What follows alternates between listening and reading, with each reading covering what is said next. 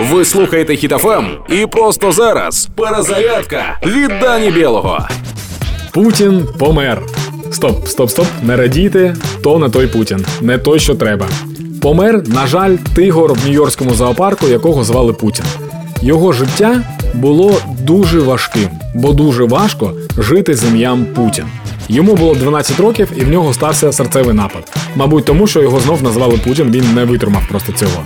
Кажуть, що на останньому видиху тигр звернувся до е, робітників зоопарку та попросив їх його перейменувати. Будь-яке слово.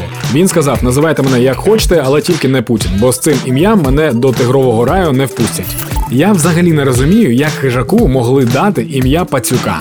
Стосовно таблички на клітці, її лишайте, бо в нас є одна тварина, яка там може сидіти. Ті тварини, які там сидять, ви їх відпускайте на волю, хай вони бігають. А ми з Росії згодом доставимо вам дуже багато тварин, які повинні сидіти в клітках. І я закликаю всіх українців, будь ласка, формулюйте бажання чіткіше, щоб наступного разу той, хто треба.